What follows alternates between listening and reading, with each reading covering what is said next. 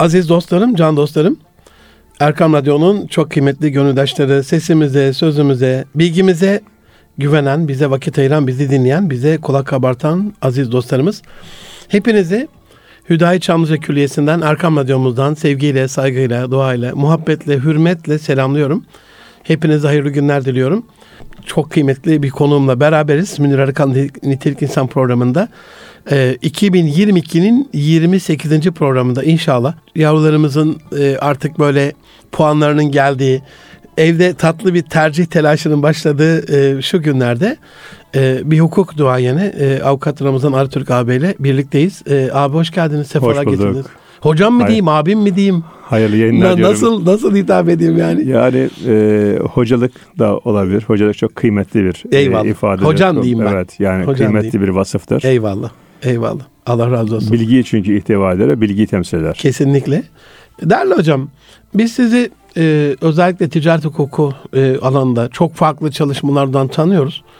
Ee, özellikle Türkiye'de ben çok böyle nadir yapılan bir şey olduğunu biliyorum. Amerika'da falan bayağı aldı başını gitti ama şirket birleşmeleri, bunun değerlemeleri, bunun kanunu altyapısı, o devirdeki sözleşmelerdeki küçücük bir nüans farkını nelere yol açacağı yeniden yapılandırması, tasfiyesi, e, birçok ulusal, uluslararası Türkiye'yi temsilen bulunduğunuz müzakereler, süreçler.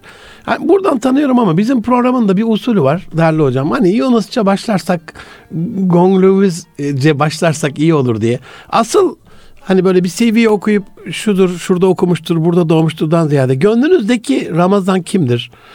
Ee, kendini neye adamıştır, neler yapmıştır? Gönlünüzce başlarsak daha iyi olacak. Buyurun değerli hocam. Şimdi e, o zaman çok kısaca belki e, neyiz e, bahsetmekte fayda var. Eyvallah. Ben Konyalıyım. E, köyde doğdum. Sonra ilkokulu köyde, ortaokulu e, Beyşehir'de. Lisenin birini Bakırköy İmat'ta, bir diğer liseyi e, Doktor Kemal Naci Ekşi Lisesi'nde okudum. Akabinde Selçuk Üniversitesi İktisadi ve İdare Fakültesi İşletme Bölümünden Sonra İstanbul Üniversitesi Hukuk Fakültesinden mezun oldum. Ee, Marmara Üniversitesi Orta Doğu Enstitüsü'nde hukuk tarihi ana bilim dalında yüksek lisans yaptım.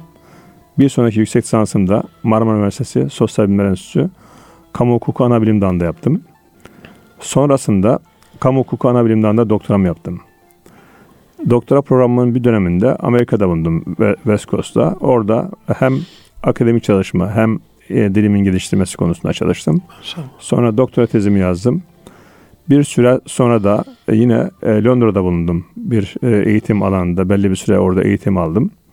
Şimdi Sabahattin Nizami Üniversitesi Hukuk Fakültesi'nde Kamu Hukuku Anabilim Dalı'nda öğretim üyesiyim.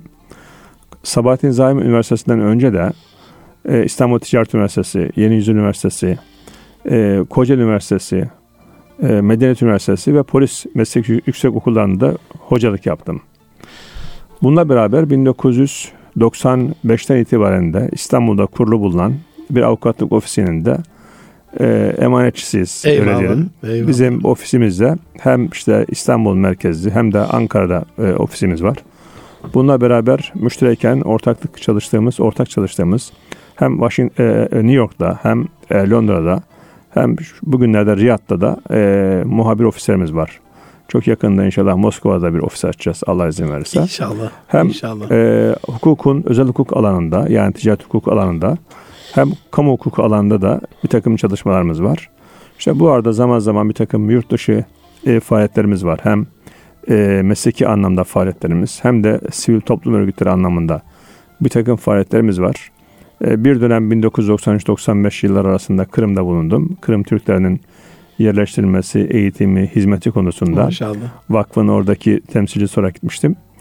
Bir dönemde Afrika'da şey, e, bulundum. Daha doğrusu 2010'dan itibaren Afrika'da da Gana'da bir faaliyet yürütüyoruz. Sivil toplum örgütü adına. Maşallah. Allah daim onun, eylesin. Onun dışında da e, üniversite yıllarımda hem MGV'de çalıştım. MGV'nin fakülte yönetiminde bulundum. E, yöneticisi oldum Milli Gençlik Vakfı'nın o zamanlar. İHA'nın kuruluşunda yer aldım. İlk kurucu e, yönetim kurulu üyesi arasında yer aldım. E, mesleki hayatımda hem e, sivil toplum örgütleri hem eğitim hem ondan sonra işte kendimizi geliştirecek bir takım faaliyetleri yapmakta e, yapmaya çalıştık kendimizce. Ramazan Artürk kim derseniz kendimce şöyle bir şey söyleyeyim. Neden mesela belki şu soru sorulabilir. Ramazan Artürk neden hukuk fakültesini tercih etmiştir? Aslında ben hiçbir şeyin aslında değil de bizim inancımız gereği hiçbir şeyin tesadüf olmadığını ben düşünüyorum. Amenna. Amenna. Benim büyük büyük dedem Mehmet Efendi aslında bir müderris. E, Cumhuriyet'ten sonra özellikle kılık kıyafet devrim e, işte Cumhuriyet'ten sonra e, Manisa'da müderrislik yapıyor oradaki medreselerde. Sonra Beyşehir'e geliyor. Beyşehir'de Eşrefoğlu Camisi'nde imamlık, müezzinlik, kayımlık, vaizlik yapıyor. Hatiplik yapıyor o eski ifadeyle. Sonra kılık kıyafet devrimi olunca köye taşınıyor. E, kü- kütüphanesini, kitaplarını köye alıyor. Bir müddet sonra köyden işte şehire ihtiyacı oluyor. E, şehirde ihtiyacı var. İşte eski e, kılık kıyafeti veya işte cübbesi sarayla Beyşehir'e gidiyor köyden. O zaman işte kılık kıyafet devrimi olmuş. Jandarmalar dedemi yakalıyorlar. Diyorlar ki sen işte devrim kanunlarına aykırı gel, e, şey yaptın, e, muhalefet ediyorsun. İdam sehpasına götürmeye çalışıyorlar. Dedem bunu anlatırdı tabii. Dedemi görmedim de benim büyük dedem anlatırdı. Sonra işte köylülerin araya girmesiyle işte bir nümayişle dedeyi kurtarıyorlar bizim dedemizi. Dede deriz biz Konya'da. Sonra işte köye geliyor dedem. Bir müddet sonra köylüler geliyor şehirden. Diyorlar ki hocam sen buradan kaç. Jandarma akşam basar. Bizi de e, şey yaparlar mahvederler. Sonra benim dedem dağlara kaçıyor. 3-4 ay dağlarda yaşıyor. Of, of. Köylüler şunu yapıyorlar. Dedemin bir kütüphanesi varmış köyde. Diyorlar ki eski yazılı kütüphane. Bunlardan dolayı bize de O da yasak. O da, o da yasak. Dedemin kütüphanesinin bir kısmını çarşamba çayına atıyorlar. Bir kanı dolusu kitabı. Bir kanı dolusu kitabı yakıyorlar köyün meydanında aman jandarma görmesin diye. Bir kısmını da toprağa gömüyorlar. Sonra dedem 3 ay sonra 4 ay sonra kadarsa o zaman hani tarih günler belki böyle çok net değil ama dönünce kütüphanesinin yok edildiğini görüyor ve kısa süre sonra da e, acısından, O eleminden, dertten- o dertten vefat ediyor. Öyle tahmin ettim ben de. Ölür bu Evet. insan değil. Siz anlatmadan Tabii evvel. tabii. Şeyde se- kendisinin alıp götür dağlarda okumak üzere alıp götürdüğü kitapları vardı. Ben bir kısmını İslam'a getirdim. O zaman Allah tabii değerini olsun. bilmiyorlar. O Allah zaman bıraktım. olsun. Bir kısmını başkaları almış Bir götürmüşler. parantez soruya izin var mı abi? Buyurunuz. Ya bir hukukçu olarak dünyada böyle örneği var mı bu mezalimin? Yani, Yani bir dünyada- kadim medeniyetinizin yani atalarınızın, dedelerinizin kıyafetiyle sokaktasınız diye sonu idama giden böyle bir şey var mı? Dünya tarihi gördün mü böyle bir şey? Dünya tarihinde ben yok ama benzer olay, olaylar var. Yani şeydeki Pol Pot'un yapmış olduğu şey var işte Vietnam'da vesaire falan. Bu işte bu aslında geçmişe karşı olan bir e, kinin, nefretin sonucu bunlar. Şimdi do- dolayısıyla benim dedelerimin, ebemin, e, Allah yani ninemin, e. Allah rahmet eylesin hep böyle büyük dedeme karşı yapılan bu haksızlığı hep anlatmışlardır bana. Belki de ondan olsa gerek ki bir hukukçu olmayı, bir hakkı savunmayı Bu haksızlığa hep, karşı haksız duran du- bir du- durabilmeyi hep şey yapmışındır. Yani bir de işte Bakırköy İmam'da okurken bizim bir tane milli güvenlik hocamız vardı. Sürekli bizim tepemizde ve sürekli bize aslında hakaret ediyor. Derste bize Evet, hakaret ediyor. malum dönem. Malum dönemde askeri işte ihtilal olmuş vesaire falan. O zamanlardan bir hakkı savunmayı, bir hakkı tutup kaldırmak kaldırmayı kendi içime e, dert edinmiştim. Sonra işte Selçuk işletmeyi kazandım. İkinci sınıftan üçüncü sınıfa e, geçtiğim dönemde e, Beyazıt'ta Beyazıt Camisi'nde bir öğle namazından sonra e, kitapçılara gittim o şeye, e, Çınaltı'na, Sahaflara. sahaflara gittim. O sırada benim bir arkadaşla karşılaştım. Yani o zamanlar lisede okurken aynı zamanda dershaneye gidiyor- gidiyordum, gider, giderdim. Metin diye bir arkadaş. Dedim Metin sen nerede okuyorsun? Dedi ki ben İstanbul hukuku kazandım. Oysa dershanede benim hani iyi bir derecem de vardı aslında. Sonra döndüm o büyük muhteşem kapı İstanbul Üniversitesi'nde muhteşem kapıya döndüm. Hiç hat, şey yapmıyorum unutmuyorum. Dedim ki ey kapı önümüzdeki sene gelip buradan Bekle gireceğim. beni, Bekle geliyorum. beni geliyorum. Gerçekten bunu yaptım. Elhamdülillah. Ve sonra tekrar sınava girdim. Allah şükür dereceli İstanbul hukuku kazandım. Maşallah. De, de- dereceli de mezun olmayı Allah nasip etti bana. Bu şekilde bir hukuk mücadelemiz başladı. Ee, psikolojide e, NLP'de bizim çok kullandığımız bir kalıp var abi. Ee, zihin ve beden bir bütünün etkileşimi parçaları. Zihin nereye giderse beden o şekli alır. Evet. Hani haksızlığa karşı duran o duruşunuz bedeninize de sinmiş. Maşallah hani görünce böyle heybetli cüssesiyle o haksızlığa dur diyecek böyle bir hani bazen pısırık insanlar böyle içe doğru çöker böyle eğilir büzülür falan. Hani o bir duruşunuz da var fiziksel manada elhamdülillah. Ya şimdi O sese de yansır, konuşmaya da yansır, icraata da yansır elhamdülillah. Yani çok şükür şöyle bir şey söyleyeyim. Belki hani burada konuş yani bizi dinleyenler için de belki biraz şey olur. Hani çeşni olur diye düşünüyorum. İnşallah. Allah bana hukukçu olduktan sonra birçok şeyi nasip etti. Şimdi ben e, rahmetli Erbakan Hoca'nın avukatlığını yaptım. Bire- Birebir çalışma imkanım oldu benim Erbakan Hoca'yla. Derken mesela yakın tarihte vefat eden Mahmud Efendi avukatlığını yaptım ben. Kadir Mısıroğlu abinin avukatlığını yaptım. Birçok Türkiye'deki işte Ahmet Taş getiren Bey'in, Abdurrahman Dilipak Bey'in o 28 Şubat sürecindeki gazetecilerin avukatlığını yaptım. Mahkeme salonlarında mücadelemiz olmuştur bazen bağırış çağırış vesaire. Ne izzetli duruş ama evet. yani orada çünkü haksızlığa Tabii, karşı değil mi? Bir... Çok yani o konularda çok böyle aslında yazılacak çizilecek çok şey var. Elhamdülillah. Yazarsınız yani, inşallah. İnşallah. O konuda da bir düşüncem var. Yani işte e, diyelim ki bir Malatya'daki Devlet Yönelik Mahkemesi'ndeki ya. İstanbul DGM'deki ya. o el ele eylemleri vardı. El ele eyleminden sonra o anneyle kızlarına tabii yapılan onların, zulümler. Onların hepsinde ben bir avukat olarak bir müdafi olarak bulundum. Allah razı olsun. Mavi Marmara davasının uluslararası davalarını takip ettim. Orada Allah yani şeyde olsun. Washington'dan Londra'ya kadar dünyanın değişik bölgelerindeki e, ondan sonra efendim Uluslararası Ceza Mahkemesi'ne kadar gittim orada davaları savunmaya çalıştık. Öbür taraftan 15 Temmuz'dan sonra Yunanistan'a kaçan askerlerin peşinden gittim.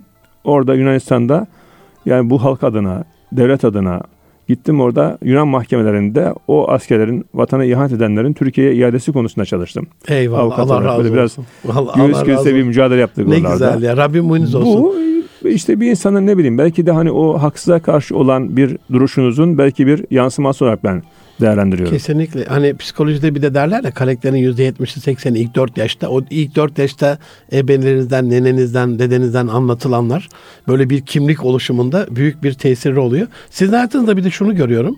Özellikle genç arkadaşlara, öğrenci kardeşlerime bir örnek olsun hepimiz biliyoruz değerli hocam yani okulda ya bir insan sosyale e, sosyal hayata kayar arkadaşlarla. Ankara Okul karşısında bütün o kahvehaneler full doludur amfi boşken. Evet. Ondan sonra e, ya böyle ticarete kayar okulu boş verir. Ya tamamen çok özür diliyorum inekleme dediğimiz bir tarzda derse verir kendini en önde oturur notlar alır falan.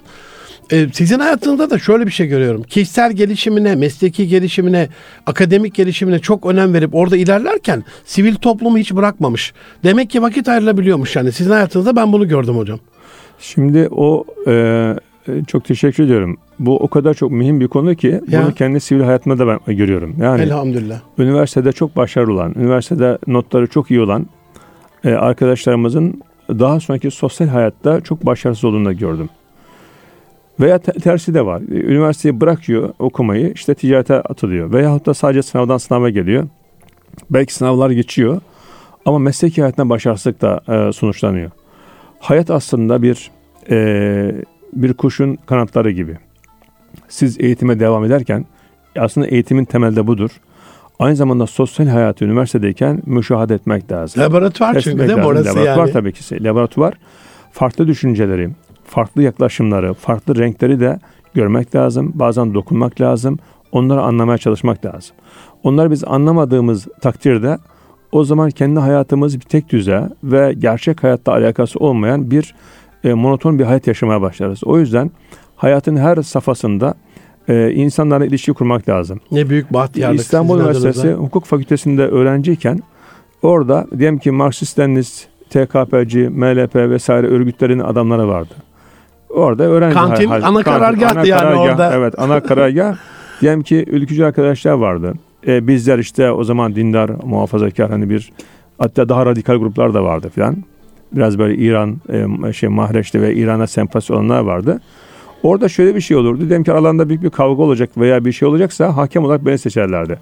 Ben MGV'nin oradaki başkanıyım, yöneticisiyim. Derdi ki Ramazan Ramazan şey yapacak aramızda hakem olsun o şey yapacak ne e, güzel karar verecek. Ne güzel bir Şimdi iz ondan yani. Allah şükür olsun ya onlar benim diyelim ki adam Marksist Leninist veya işte PKK sempatizanı gibi bir takım arkadaşlar vardı. Çünkü üniversitelerde aslında Türkiye'deki örgütlerin küçük şeklini görebilirsiniz aslında. Asıl yuvalar Kesinlikle. asıl aslında aslında oradaki asıl belki ne diyelim e, yani fidelikler oradan oluyor. O yüzden devlet üniversitelere iyi bakması lazım. Nerede ne yetişiyor?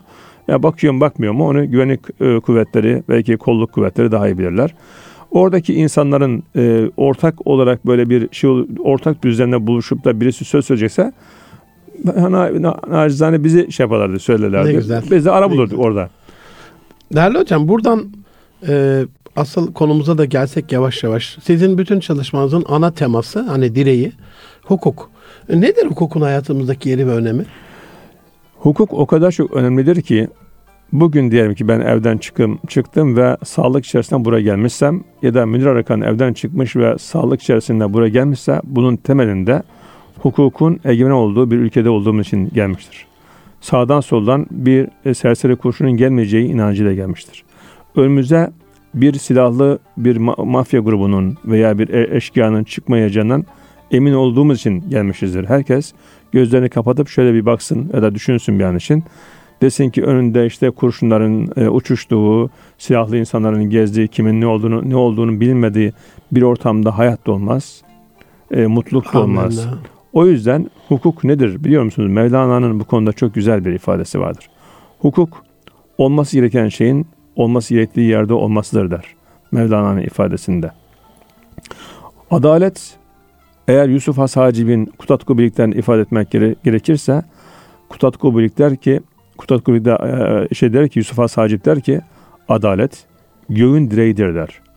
Adalet göğün direğinin çöktüğü bir yerde gök kubbe başımıza çöker. Gök kubbenin başına çök, başımıza çökmesiyle beraber devlet, düzen ortadan kalkar. Düzenin ortadan kalkmasıyla beraber hayat hakkımız ortadan kalkar. O yüzden bizim kültürümüzde, kadim medeniyet, medeniyetimizde derler ki ya devlet başa ya kuzgun neşe. Amenna. Bunu Amin. belki gençlerimiz bu de- deyişi pek bilemeyebilirler ama onlar kulağında çınlasın. Ama büyüklerimiz mutlaka bilecektir. Devlet başa demek şu anlama gelir. Devlet aslında varlıktır, idaredir, hükümdür aslında. Bugün işte Suriye'de mesela insanlar nereden ne kurşun gelecek, nereden başımıza bomba yağacak diye bakarken burada bir kuzgun leş bu anlama gelir. Kuzgun leş bugün işte uçaklardır, bugün ne bileyim savaş uçaklardır, serseri kurşunlardır. Dolayısıyla devlet adalette kaimdir. Derler ki Amin. zulümle abad olunur Ya. ama adil olmayan hiçbir zaman pardon e, e, zulümle a- abad olunabilir ama adil olmayan bir devlet asla abad olmaz. Aslında bunun bir şey vardır. Bir anlamı da şudur. Adil olmayan bir devlet hiçbir zaman kaim olamaz, daim olamaz. Bugün diyelim ki İslam dünyasında veya Türk dünyasında böyle ha, tarihe altın sayfalarla, altın harflerle yazılan insanlar vardır. Kim vardı mesela İslam dünyasında? Hazreti Peygamber Efendimiz'den sonra Hazreti Ömer vardır. Ömer bin Abdülaziz vardır. Nizam-ı Mülk vardır. Harun Reşit vardır. Başka kim vardır? Fatih vardır. Başka kim vardır? Kanuni vardır. Değil mi? Peki bunların ortak vasfı nedir diye bakınca Hazreti Ömer adaletiyle e, meşhur olan bir insan. Adil sıfatı olmuştur Hazreti Ömer'de. Ömer bin Abdülaziz dedesinin yolundan gitmiştir. O da adaletiyle vardır. Başka ne vardır? Nizam-ı Mülk İslam dünyasında, Türk dünyasında zaten. ilk defa eğitimi kurumsal hale getiren, adalet müessesesini kurumsal hale getiren, devleti kurumsal hale getiren, hatta Türkleri göçebe hayattan şehir hayatına e, naklini ya da şehir hayatını şehir hayatını düzenleyen kişidir. Ni- Nizam-ı Mülk bugün dünyada aslında İslam dünyasında, Türk dünyasında yeterince kıymeti anlaşılabilmiş bir insan değildir. Onu da burada ifade edeyim. Fatih Sultan Mehmet İstanbul'u fethetmiştir. Çok meşhurdur ama Fatih Sultan Mehmet'in asıl farik vasfı adil olabilmesidir. Kendisinin yapmış olduğu bir haksızlık sebebiyle mahkemenin huzuruna çıkıp yargılanmayı kabul edecek kadar erdem abidesidir. Ve hüküm uygulanmazsa kadıya ceza vermeyi aklından Geçiren geçirme, bir insandır. geçiren insan. Diğer taraftan kanuni derken kanuni İslam dünyasında hukukun, adaletin, e, yargının e, en mükemmel hale getiren, kurumsallaşmış haline getiren insandır Kanuni Sultan Süleyman Han. Ve zirveyi kanun, kanun ile yakalamışız. Ama kan, kanuniden sonra ise hem İslam dünyası hem Türk dünyası adalet konusunda çok ciddi zafiyetler oluşmuştur. Diğer tarafından diğer taraftan Mekke'de Müslümanlar işkence görürken hicret emri gelince Peygamber Efendimiz diyor ki siz e, Habeşistan'a gidin. Necaşi adil bir insandır diyor. Necaşi kim? Necaşi o zaman Hristiyan bir insan. Ama adalet vasfını önemsiyor ve önce adalete bakıyor. Türk dünyasında da şöyle bir örnek daha verelim. Adalet niye bu kadar çok mühim? Ankara Savaşı'nda 10-11 yıl kadar bir e, dönem vardır. Fetret bir fetret dönemi. dönemi vardır. Ama o 10-11 yıl gibi bir fetret döneminde Balkanlarda veya Osmanlı'nın hakim olduğu topraklarda isyan olmuyor. Sistem öyle kurulmuş ki o sistem devam ediyor. Burada çok cari bir dikkat başka bir husus daha var. Onu da e, ifade etmekte fayda mülahaz ediyorum. Buyurun hocam. Osman Gazi, Osmanlı Devleti'nin ilk kurucusu. Osman Gazi İznik'i fethettiğinde, Bursa İznik'ten bahsediyorum. İznik'i fethettiğinde 4 yıl gibi bir zamanda 19 tane fıkıh medresesi inşa ediliyor. 19 tane fıkıh medresesi, kadı, kadı yetiştirmek üzere fıkıh medresesi inşa ediliyor. O gün şartlarda Selçuklu'nun en önemli ilim adamlarını İznik'e davet ediliyor ve 19 tane bu işte bugün fakülte, lise olarak veya ya da meslek yüksek okul olarak değerlendireceğimiz bu medreselerde hukukçu yetiştiriliyor. Hatta hukukçu Ezer'den Davud-u Kayseri'yi transfer ettiği söylenir. Yani Tabii. Şehdebal'den önceki şeyhimiz. Şeyh evet. Yani Niye? o yüzden, kanun, hukuk önemli kanun, diye. hukuk, sistem. Evet. O yüzden Osmanlı'nın ilk kuruluşundaki bu sistem itibariyle yani Osmanlı'nın ilk kurduğu iş medrese. Burada bir yanlış Ve yapmayalım diyor yani. Tabii adaleti önemsiyor. Adalet o yüzden bu fethedilen topraklarda veya o Rum diyarlarındaki oradaki halk diyor ki ya biz artık burada zulüm çekiyoruz. Bıkmışlar Osmanlı gelsin zaten, değil mi? ve bu insanlar adil insanlardır yaşam hayat hakkımızı verler. Bize dokunmazlar, namusumuza el uzatmazlar. Bunun için biz onları kabul ediyoruz diyorlar. Biz Osmanlı sarını görmek istiyoruz derken Osmanlı'nın başarısı sadece kılıç kalkandan ibaret değildir. Amenna. Aslında Adaleti. kılıç bu işin son raddesidir. Asıl olan oradaki insanlara bu insanlara gelince bizim namusumuza el, dokun, şey, el, el uzatmazlar. Bizim mülkümüze dokunmazlar. Hak ve adalet uğruna hak ve adaletle bunlar hükmederler. Aslında kılıç düşüncesiyle hocam. Hani hakkı yemeyin yoksa kılıç tepenize evet, anlamına tabii, o anlamda yani orada şeydeki zoraki bir aslında bir fetih değildir şey e, Osmanlı fethi başarısı. Amen. Zaten şöyle bir şey var. Yine bir, bir hukukçunun ifadesiyle çok güçlü ordularınızla memleketleri istila edebilirsiniz, işgal edebilirsiniz. Ama adil olmadığın sürece asla o işgal sonuca ulaşmaz. Günümüzde örnekleri var hocam. Yani, Rusya 20 Rusya. yıl değil mi? Amerika 20 evet. yıl. Afganistan'da, evet, Afganistan'da Irak, Irak 20-25 yıl. Oldu mu? Suriye, Olmadı. Sudan. Evet. E, Vietnam. Vietnam. E, sın, evet. Sınırsız Nikaragua sınırsız örnekleri var. Evet, Olmuyor işte. Yani. Olmuyor. Nefret ekip Nefret, çıkıyorsunuz. Evet. Çünkü niye? Onların kültüründe gittikleri ülkeye, ülkeye adalet dağıtmak gibi o insanların temel hakkının e, korunması gibi derdi olan insanlar değil. Onların temel ama, amacı adaleti getirmek değildir. Onların temel Kaynakları amacı oradaki yok. kaynakları sömürmektir. Evet. O yüzden adalet kavramında adalet olmadığı yerde bitki bitmez, adalet olmadığı yerde hayat hakkı olmaz. Eyvallah. O yüzden adalet insanlara bir hava gibi, bir su gibi her gün olan. soluduğumuz bir e, erdemdir. Bunu insanların unutmaması lazım. Değerli hocam aslında hani hayatın kendisi dediğiniz aynı zamanda da Osmanlı'dan, Selçuklu'dan, Abbasi'den ve Assadetten örnek verdiniz. Aslında bir devlet yaşam sistemi. Hani Tabii. devlet neyle yaşayacak? Devletin oksijeni de hukuk ve kanunları doğru mu? Doğru. Burada bu konuda en etkili kurum da malum günümüzde Türkiye Büyük Millet Meclisi.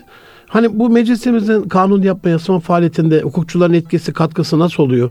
Bunu sadece e, bir ara 12 Eylül döneminde şey mi vardı? E, anayasa ile alakalı belli bir komisyon kurmuşlardı.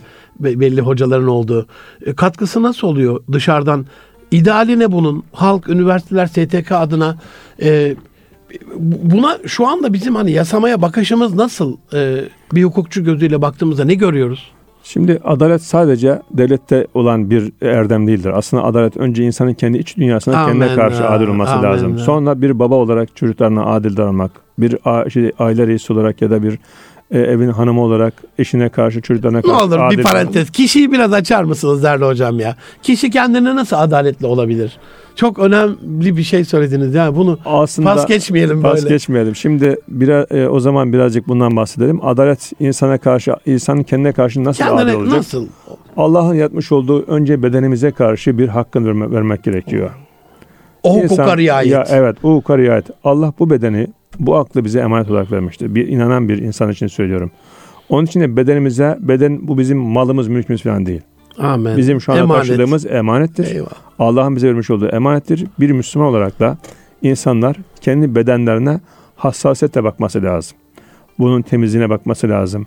Bunun ondan sonra yiyeceğine, içeceğine iyi bakması Sağlığına, lazım. Sağlığına dikkat etmesi lazım. Böyle e, hani çok yere kilo alarak ondan sonra efendim yürü, yürüyemeyecek hale gelmek gibi bizim bir hakkımız olamaz.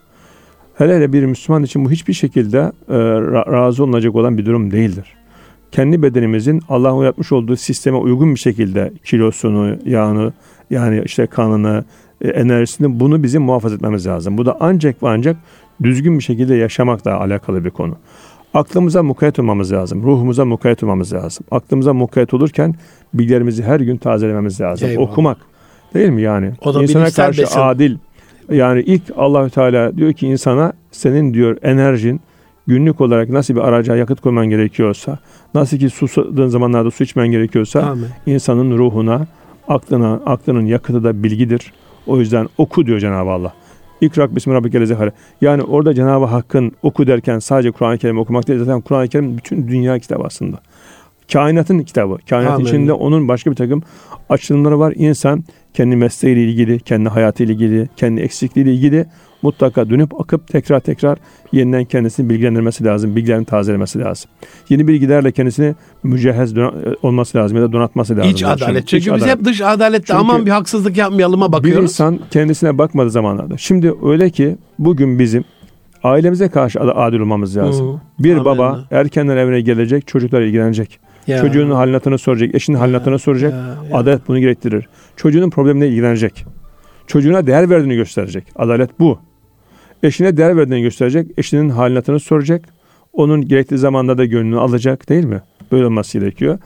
Ve ailesine karşı adil olması lazım. Annesinin babasının halini hatırını sorması lazım. Gidip onları ziyaret etmesi gerekiyor. Yakın çevresine bakması ge- gerekiyor. Bunlar böyle gerçekten belli bir plan dahilinde yaşayan bir kişi hem kendine karşı adil olmuş olur, hem ailesine karşı adil olmuş olur. Hem bedenine karşı, ruhuna karşı, Amin. çevresine karşı, Amin. topluma karşı Bütüncül adalet adil olması aslında. lazım. Tabii ki. Evet. Eğer bir dışarıda sokakta bir yetim varsa ve o yetime biz bakmıyorsak, bir yetimin başını okşamıyorsak ona karşı adaletsiz davranmış oluruz. Yetim konusu çok ayrı bir konu aslında. Yetimin ne kadar çok önemli olduğu konusunda üniversite okuttuğum kriminoloji ve viktimoloji derslerinde gördüm. Şunu bir parantez içinde söyleyeceğim. Lütfen, lütfen neden hocam. neden yetime karşı Lütfen, adil olmamız lütfen, lazım? lütfen. Peygamber Efendimiz bütün e, Tam da toplantılarda diyor ki bugün bir yetim başı okşadınız mı diyor. Ya. Son yapılan araştırmalarda seri katillerin temel özelliği çocukken sevgi görmeyen insanlardan oluşuyor. Yani bugün biz sevgi göstermediğimiz bir yetim veya bir yoksul, bir öksüz eğer o çocuk e, çocukken Geleceğe katil ekiyoruz. Evet çocukken eğer biz merhamet gösterip se- saygısını, sevgisini göstermiyorsak gelecekteki çocuklarımızın katilini yetiştiriyoruz. Bu yüzden sadece bir takım bizim inançlarımızdaki bir takım emirlerin, bir takım tavsiyelerin sadece uhrevi bir tarafı yoktur. Dünyevi bir kısmı vardır. Hatta büyük bir kısmı dünyevidir. Bunu bu şekilde anlamakta fayda var. Şimdi bizim ilgili de küçük bir hocam bir şey yüzde 87 kriminal suçlarda çocuk esirgeme e, kaynaklı e, Evet. şeyler S- Annesiz, babasızdan o ama zaten mahrum bu, büyütülen. bu maalesef yapılan araştırmalarda bu. Yani Evet. suç işleyen çocukların ya da suç işleyen kişilerin geçmişine baktığımız zamanlarda biz buna tarih den- deniyor ki işte tarihi ne kazma, geçmişini kazma Hı, deniyor. hı. Bak, ba- bakıldığında bunların geçmişte uğramış oldukları bir takım haksızlıklar, belki bir takım e, fi- e, şeyler, tacizler, yaşadıkları sevgisizlikler, travmalar. travmalar vesaire daha sonraki aşamada bir topluma karşı olan bir kin ve öfke, e, nefret birikiyor. Onun neticesinde de bu çocuk veya bu kişi belki bunun bile farkına varmadan suç işlemeye başlıyor. Kendince bunu adaleti gerçekleştirdiğini düşünüyor. O yüzden işte topluma karşı adil olmaktaki kastımız herkesin yakın çevresindeki çocuklara bakması gerekiyor. E, kimsesiz, fakir, fukara kimse yahut da böyle hiçbir şey olmasa bile hemen böyle mahallesindeki, komşusundaki çocuğa bir o çocuğa sevgi göstermesi, hayatı sorması, nasılsın, iyi misin demesi, bunun o çocuk için olağanüstü bir e, anlam olduğunu bilmesi gerekiyor. Topluma karşı olan bizim adalet duygumuz da çevremize, çevresel anlamda. Yani işte eğer elimizde bir çöp varsa biz bunu sokağa atıyorsak bu topluma karşı bir adaletsizlik işlemiş oluyoruz aslında. ya. Bu çok tehlikeli bir şey. Sonuç itibariyle adalet sadece hani mecliste te- te- tecelli eden, sadece mahkemelerde tecelli eden bir erdem değildir. Aslında Değil. bu e, meclisteki tecelli eden adalet değildir. Zaten düzenlemedir. Hı hı. Mahkemelerdeki tecelli eden adalet ise bozulmuş olan adaletin yerine gelmesidir. Asıl olan adaletin bozulmamasıdır. Son mar- merhalede artık çöz- çözümsüz işlerin çözüldüğü alandır mahkemeler. Ama Türkiye'de bugün, bugün gelinen noktada her problemin kendi içimizde çözmek yerine her problemi mahkemede çözmeyi Amaç tercih oraya da ediyoruz. getirmemek. Bu da önemli bir şey. Asıl olan yani odur. hocam. Mahkemeye gelmek ya da cumhuriyet savcılık savcılığın huzuruna gelmesi bir olayın aslında bu toplumun aciziyetini ve zafiyetini gösterir. Dünyadaki en büyük adliyeler yapmak o toplum için iyi bir şey değildir. Tam aksine o toplumdaki problemlerin büyüklüğünü gösterir. Dünyanın en büyük cezaevini yapmak o toplumdaki Ya, gelişmişliği ya. değil, o toplumdaki büyük zafiyeti gösterir. Dolayısıyla adaleti biz önce insanın kendine karşı olması lazım. Kendisine karşı göstermesi lazım. Kendi bedenine karşı saygı olması lazım. insanın. Meclise değil kişiye bakalım Tabii, diyorsunuz evet, yani. bakalım. Aileye bakalım, kuruma Tabii bakalım, Meclis- topluma bakalım. Topluma bakalım. Meclis aslında toplumun e, kaymağıdır tabiri caizse. Yani bugün meclisteki insanlar belki meclise karşı biz hani eleştirebiliriz. Haklıyız. Tamam. Ama nihayetinde meclisteki bütün milletvekilleri, Bu toplumun içinden çıkmış insanlar bunlar gökten inmiş falan değiller nihayetinde. Kendi toplumumuzun yetiştirdiği, kendimizin evladı, yakını, eşi, dostu, arkadaşlarımız. Şimdi mecliste tabii e, kanunlar çıkarken de e, zaman zaman çok yerinde kanunlar çıkmakla beraber maalesef Türkiye'de kanun yapma tekniği çok ayrı bir konu. Belki başka bir programda bunu tartışmak gerekiyor. Cumhuriyetten bugüne kadar Türkiye'de meclisin kanun yapma tekniği konusunda e, oluşmuş olan bir teamülü, bir maalesef yetkin bir teamülünün olmadığını görüyoruz. Kanun toplumdaki değer yargılarını da göz önüne alarak, Amin. tarihi süreçleri göz önüne alarak, tarihi birikimimizi göz önüne Çünkü alarak... Çünkü yaşantının içinden geliyor değil mi hocam? Tabii al, alarak yapılması gereken düzenlemelerdir. Bakınız şöyle bir şey ben örnek vereyim. Önümüzdeki zamanlarda inşallah bir kitabım çıkacak. Yargının inşallah, yapılanmasını iki diye. ikinci yeri çıkacak. Şimdi diyelim ki e, farz diyoruz. İşte Anadolu'nun herhangi bir il, il, il, ilini bahsedelim. İşte Konya derim. Veya işte hadi biraz daha ilçeye gidelim. Beyşehir derim. İşte küçük bir ilçeden bahsediyoruz. Hani kendi ilçemde olduğu için biraz daha rahat söyledim. Şimdi e, burada değerli hocam 20 kişilik bir e, çorap atölyesi kurmak istesek burada devlet çet raporu istiyor. Çet raporunda da bugün benim eğer yanlış hatırlamıyorsam 58 tane yerine getirmen gereken şartlar var. Nedir bunun? İşte bunun e, floraya bir etkisi var mı? Oradaki yani bitkiye bunun etkisi var mı? Bunun havaya bir etkisi var mı? Su kaynaklarına bir etkisi var mı? Yeraltı su kaynaklarına bir etkisi var mı? Toprağa bir etkisi var mı? Bu işin işte e, ulaşımı nasıl, mimarisi nasıl vesaire bakıyor. Bugün Türkiye'de kanun çıkarken mecliste ya çıkartacağımız bu kanunun insanın psikolojisine bir etkisi var mı? Ya. Bu kanun sosyolojik anlamda bu toplumun değer yargılarıyla uyuşuyor mu? Tarihine. Bu konunun, bu kanunun tarih süreçlerle ilgili gelinen o tarihi bizim e, müktesebatımıza uyumlu mu değil mi? Bu kanunun uluslararası sözleşmelerdeki Türkiye'nin taraf olmuş olduğu sözleşmelere uyumlu mu değil mi? Bu kanunun kişinin bireysel anlamda ekonomik olarak bir e, zararı faydası var mı? Toplum olarak bunun ekonomik olarak bunun katkısı ya da yükü var mı? Gibi sosyal etki değerlendirmesi yapılarak Türkiye'de kanunlar çıkmıyor. Bundan dolayı Türkiye'de büyük bir kanun çöplüğüyle e, karşı karşıyayız maalesef. Yani binlerce kanun var. Bazen kanunlar kişiye özel, bazen kanunlar olaylara özel, bazen kanunlar da maalesef. aslında yanlış çıkartılıyor. O maalesef. kadar bu noktada e, eleştirecek konumuz var ki mecliste kanun çıkıp da uygulanmadan e, kaldırılan İptal kanunlar edilen. olduğunu ben biliyorum. Bununla ilgili hocam biz kıyamıyorum ama ne olur beni affedin. Parantez hakkımı kullanıyorum yapımcı olarak. Lütfen buyurun. 14 Temmuz'da bu pet shoplarda kedi köpek satışının yasaklanmasıyla alakalı kanunu ben çok önemsiyorum. Ama bir taraftan da hani Twitter'da geçen paylaştım. Ya hocam oyuncakçılara gidiyoruz e, LGBT'nin bütün o fuhşiyatının şey, çırtkanlığı yapan oyuncaklar mı ararsın? Bu e, La Casa de Papel diye böyle bir dizi vardı. Soyguncular evet. olduğu. O soyguncuların e, bebekleri yapılmış. Ya bunlar hırsız yani. Yani o, bu şekilde bir oyuncak olamaz. Silahlar, bir taraftan domuzlar. E ya Müslüman mahallesinde bir, bakıyorum 1870'lerde Finlandiya bir kadıncağız ön ayak olmuş konuşmuş, yasa çıkmış. Silah oyuncağı yok. Yasak yani Finlandiya devlet sınırları içerisinde. Bu kadar zor mu toplumun lehine olan az evvel söylediğiniz örfe, dine, aile hayatına, tarihe, geçmişe uygun bir kanun bu kadar zor. Niye bu kadar bekliyor mesela? Şimdi ben mecliste gördüğüm şey şu, meclisteki milletvekillerin günlük e, politik ya da bir takım kaygılara kaygılardan dolayı, e, o uğraşlardan dolayı işin esasına temeline inilmediğini düşünüyorum. Bir de Türkiye'de sivil toplum örgütü e, etkin olarak çalışmıyor. Aslında bu konularda yani çocuk oyuncak konusunda belki de o da başka bir aslında program konusu olması Kesinlikle lazım. Kesinlikle ya inşallah. Şimdi bakınız e, benim çocuklarım var. Zaman Allah zaman oyunlar oyunlara ben çiz, çizgi filmlere bakıyorum ben. Acaba ne izliyorlar vesaire diye. O kadar çok kötü ki çocuklarımızı zor durduruyoruz. Ya. Diğer taraftan benim şahsi kanaatim Aile Bakanlığı'nın perspektifinin değişmesi lazım. Aile Bakanlığı gerçekten şu anda istenen bir görev yapabildiğini düşünmüyorum.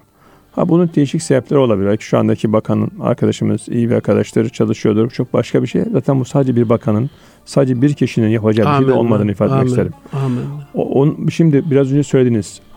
Öyle oyuncaklar var bir de oyunlar var. Münir bir de oyunlar var. Oyunlar da evet, ne kadar evet. çok adam öldürürsen bu kadar çok ya. puan kazanan ya. oyunlar var. Ve ya. çocuklara o kadar çok cezbedici ki buradan annelere babalara sesleniyorum. Lütfen çocuklarınıza sahip olun. Bu şu anlama geliyor. Yarın bir gün bu çocuk serbest hayatta ya da bu dışarıda da bir adam öldürmen de çok, son derece kolay olduğu da aslında bir anlamda şuraya işleniyor. Kesinlikle. Dolayısıyla devletin ben gerçekten burada işte Aile Bakanlığı'nın böyle bir kurum oluşturarak veya bir sivil toplum örgütünün bir kurum oluşturarak ya burada oyuncakların denetimi onlara ona karşı mücadele edecek. Yani oyuncak, oyun vesaire bırakınız LGBT konusu zaten başlı başına e, çok büyük bir konu. Ya bunun çünkü bir arka planı var, arka psikolojisi var bu işin. Dünyada bir takım bu işlerin fonla, fonlayan özel bir takım kurumlar var. Ülkeleri bile karıştırmak isteyenler. Bunlara karşı bizim çok güçlü bir sivil toplum duruşu sergilememiz lazım. Her şeyi devletten beklemek de yanlış Münir Bey. Kesinlikle. Yani devletteki arkadaşlarımız var. Zaman zaman konuşuyoruz. Günlük o cari e, problemlerden, kavgalardan, gürültüden dönüp de ya ne oluyor diye bakacak hali bile yok. Ben şuna eminim ki yani bugün işte Aile Bakanı bunlarla ilgili belki ya bakamam baka, bakabildiğini zannetmiyorum o günlük kavgalardan dolayı. Onun yerine Türkiye'de bağımsız düşünce kuruluşları olması lazım. Bağımsız çocuk baskı olması lazım. haline gelmesi, gelmesi lazım. lazım. Bunu ayrı bir program yapalım evet, hocam yapalım. ya ne olur. Olur bunu mu? Yapalım. Ben takip ederim. Ee, hocam bu arada sizin bu müstakbel hukukçunun yol haritası diye çok değerli e, eserinizi önemsiyorum. Ben de acizane e, yani üniversite sınavına girmeseniz bile hukuk alanında kendi kendinizi geliştirebileceğiniz böyle 60-70 maddelik bir yol haritası hazırlamıştım. Arada hukukçulara gittiğim zaman e, beni affedin lütfen. E, layıkı değiliz ama en azından bu alanı önemsediğim için. Bu açıdan baktığımızda yani sizin bir derdiniz var ki bu kitabı yayınladınız. Türkiye'nin hukukçu yetiştirme e, yöntemini beğeniyor musunuz? Hani bu konuda üniversitenin durumu nasıl? Şimdi aslında hukuk alanında size şunu söyleyeyim. Bir İngiliz milletvekilinin e, İngiliz parlamentosunda yapmış olduğu bir konuşma var. Bu tabii bizim aslında bize bakış açısını çok iyi gösteriyor. Hı hı. Tersten bir bakış açısı ama bizim için güzel bakış açısı. Diyor ki İslam dünyasının geri kalması sebeplerini konuşuyor. Bir İngiliz parlamenter, bir İngiliz parlamentosunda konuşuyor. Yani bu bizim açımızdan ne kadar kötü bir. Tabii bizde ah. İslam dünyasının bir parçası Türk dünyası var. Diyor ki Türkler veya İslam dünyasındakiler en zeki çocuklarını tıp veya mühendislik alanlarında yönlendiriyorlar. Asıl devlet yönetecek olan hukuk ve siyasal bilgiler fakültelerine ise e, oradan kalanlar gidiyor diyor. Bir toplumun omurgası Münir Beyciğim devlet yönetecek olan o az sayıdaki kişinin yetkin olmasıdır. Osmanlı dönemindeki Enderun'un sebebi budur. Bir toplum Amerika'da bakın bu iş böyle ben Amerika'da kaldım. Amerikan devletini herhalde bildiğim kadar 240 milyon civarında bir Amerika'da nüfus var. Yanlış hatırlamıyorsam. Toplasanız belki 1000-1500 kişidir aslında Amerika yöneten. Yeah. Bak 1500 1000 Sistem kurucu kişi. o kadardır. Sistem kurucu bu kadardır. Türkiye'nin belki bin civarında filan çok iyi nitelikli bürokrata ihtiyacı var. Bunlar içerisinde belki çok iyi hukuk eğitimi almış olan 300-500 kişi ihtiyacı var aslında. Diğer hukukçular olsun, onlar da kaliteli olsunlar. Ama ortaya problemi koyacak, teşhisini yapacak ve çözüm önerisi ortaya koyacak olan insanlara ihtiyacın var. Kesinlikle. Bu da ancak belli bir zeka seviyesine sahip, belli bir duruşa sahip, belli bir ahlaki değer yargısına sahip, fazilet sahibi insanlardan olması gerekiyor. Bakınız bir ülkenin zenginliği, kalkınmışlığı yeraltı kaynaklarıyla alakası yok arkadaşlar. Amenna. Suudi Arabistan'ın büyük zenginliği var. Peki dünyadaki etkinliği nedir? Yoktur. İsviçre'nin hiçbir yeraltı zenginliği yok. Hiç ama.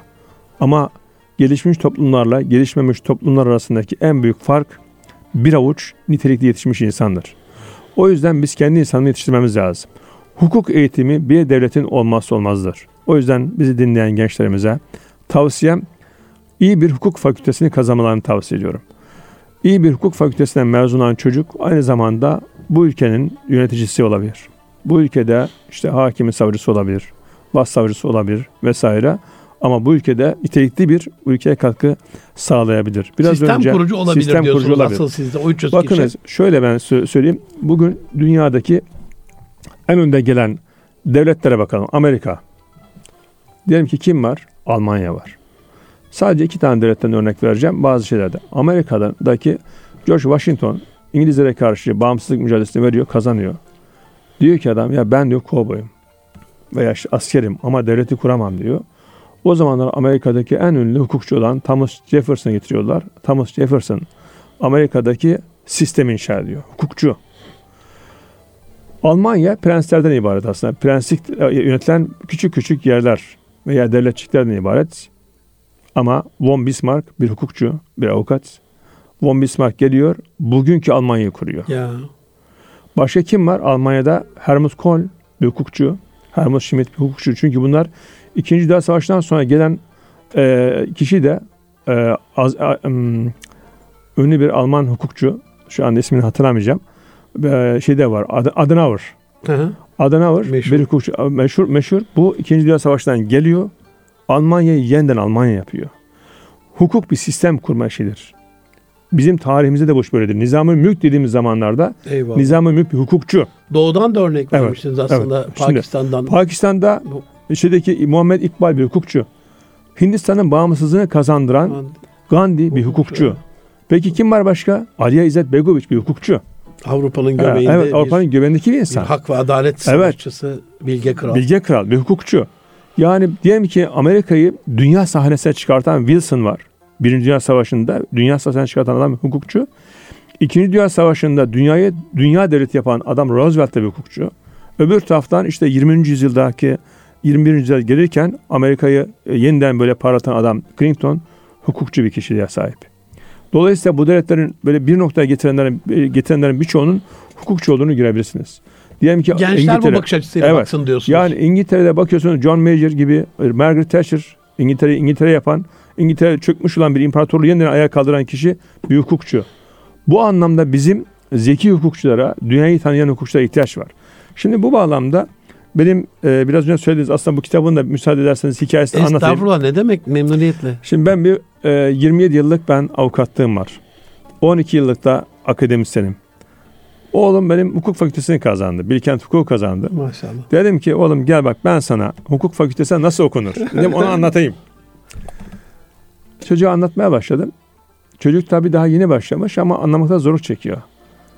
Neyse sözün özünde dedim ki ben bu çocuk tam olarak anlatamadım ben galiba. Dedim ki babadan oğula bir mektup yazayım. Babadan oğula öğütler. Ne güzel ya. Şimdi Münir Hocam gece saat 3.20, 3.30 civarında yazarken babamla yaşadığım bir hikaye aklıma geldi. Yani bir vaka. Benim babam ayakkabı tamircisiydi Bakırköy'de. Küçük bir esnaf. Ben de birinci sınıftan ikinci sınıfa İsmini geçmişim. zikrediyoruz. Fatiha istiyoruz abi. Allah şükür yaşıyor. Yaşıyorsa dua istiyoruz. Babam ismi Yaşar. Ee, Yaşar amcamıza sağlık, sıhhat, Eyvallah. afiyet, Allah bolluk, olsun. bereket. Çok teşekkür ediyorum. Ya. Benim babam inşallah. Muhabbet. Ben de babama saygılarımı, öpüyoruz. öpüyorum. Sevgilerimi. Şimdi babamla beraber çalışıyoruz. Yazın babam ayakkabı tamircisi. İşte ayakkabı tamir ediyor. Ben de hemen sağında ayakkabı boyuyorum. Benim babam 58 yaşında ilkokulu bitirmiş. İlkokulu bitirmesi sebebi de sürücü belgesi almak için. Döndü bana elinde çekiç, önünde ayakkabısı var örste. Dedi ki iyi oku oğlum dedi bana. Ben de işte gençlik birinci sınıftan ikinci sınıfa geçmişim. İşte Türkiye'nin en iyi fakültelerinden bir tanesini okuyorum. Baba dedim ne okuyacağım dedim sen bana söyler misin? Benim babam böyle bir soru beklemiyordu. Döndü bana. Biraz da Konya tabii. Ulan dedi nokta nokta ne okunacağını bilsem kendim okurdum dedi bana. Aklıma at sonra çekişte o örse bir vurdu hocam güm böyle tam böyle o şey metal sesi. Karar verildi. Hani Evet, karar verildi anlamında. tarafından. Şimdi gecenin saat üç buçuk falan oldu. Dedim ya ben hukukçuyum, hukuku savunuyorum, adaleti savunuyorum. Hoca olarak adaleti anlatıyorum, hukuku anlatıyorum. Bir avukat olarak adaleti savunuyorum. Şimdi ben dedim kendi çocuğuma e, bir mektup yazıyorum. Belki benim çocuğum bunu okuyacak. Bir avantaj sağlayacak. Dedim ki Anadolu'dan gelen ama e, annesi babası hukukçu olmayan, ne yapacağını bilmeyen çocuklar da gelecekler Türkiye'nin değişik fakültelerine. O zaman dedim ben bu mektubu sadece kendi çocuğum için değil, Süper. Allah razı e, olsun. bütün dedim gençler için de bir mektup yazayım. Bu arada değerli hocam, Ne büyük bir ihtiyaç ve ne güzel bir kılavuz ee, olmuş yani. Bu kitapta e, yurt dışına bulunduğum zaman da e, bir Amerika'daki Harvard Üniversitesi'nde, Yale'de, Stanford'da veya işte Columbia Üniversitesi'nde, İngiltere'de e, özellikle e, London School of Economy'de veya e, şeydeki m, e, Cambridge veya Oxford Üniversitesi'ndeki eğitim modellemesini, Almanya'daki eğitim modellemelerine falan bakma imkanım olmuştu. Türkiye'deki eğitim modellemelerine baktım. Tarihimizdeki eğitim modelleme, modellemelerine Eyvallah, bakmıştım. Eyvallah. Bir gün belki onu da konuşuruz değerli hocam. İnşallah. Ben hukuk fakültesi öğrencilerine birinci sınıftan son sınıfa kadar nasıl bir hukuk fakültesi eğitimi alma, almaları halinde dünya hukukçusu olunur. Türkiye hukukçusu değil. Dünya çapında bir hukukçu olunur. Asıl ihtiyacımız o zaten tabii değil mi? o, Dünya tabii hukukçusu olmak. Dünya, dünya çapında hukukçusu olmayan ülkeler hocam geri kalmış ülkelerdir. Ve şunu da çok acı olarak ben size söyleyeyim. Mavi Marmara davasını üstlendiğim zaman Dışişleri Bakanlığı'na zaman zaman çalıştık. Ben öyle düşünüyordum ki Dışişleri Bakanlığı'nda uluslararası hukuku bilen çok yetenekli insanlar olduğunu zannediyordum ben. Çok yetenekli diplomatlarımız var. Onda hiç şüphemiz yok. Ama uluslararası hukuk diplomasiden çok başka bir şey. Ve ne yazık ki Türkiye'de uluslararası hukuku bilen hukukçu sayısı hemen hemen yok denecek kadarız. Kesinlikle öyle. Uluslararası Kesinlikle. Ceza Mahkemesi akredite edilmiş, akredite olmuş sadece 3 tane hukukçumuz var bizim. Ne kadar acı. Evet ne kadar acı. Veya uluslararası alanda e, söz söyleme imkanına sahip olan bir ya da iki tane hukukçumuz var veya yok. Oysa bir İngiltere bakın, bir Amerika'ya bakın, Almanya'ya bakın. Onlarca var hocam. Yani bu sadece kamu hukuku alanda değil. Ticaret hukukunda bu iş böyle. Hele şu anda gel- gelişen hukuk sistemleri var hocam. Metaverse hukuku mesela. Ya, ya. Ee, ondan sonra fikir sanatlar hukuku. Bununla ilgili bir Ceza örnek hukuku. verebilir miyim değerli hocam ya? Tarihsel süreçte bir 10 20-25 yıl evvel Galatasaray'ın bir Nöşesel Zamaks'la ilgili bir o, o şey Maç ol- olmuştu. Hani orada 3-0 yenildiler. Burada 5 e, bir yendiler galiba ama maçta bazı olaylar oldu. UEFA bizi masada eledi. O zaman hiç unutmuyorum İsviçre'den Yok, eleme de ceza verdi bize. ceza verdi.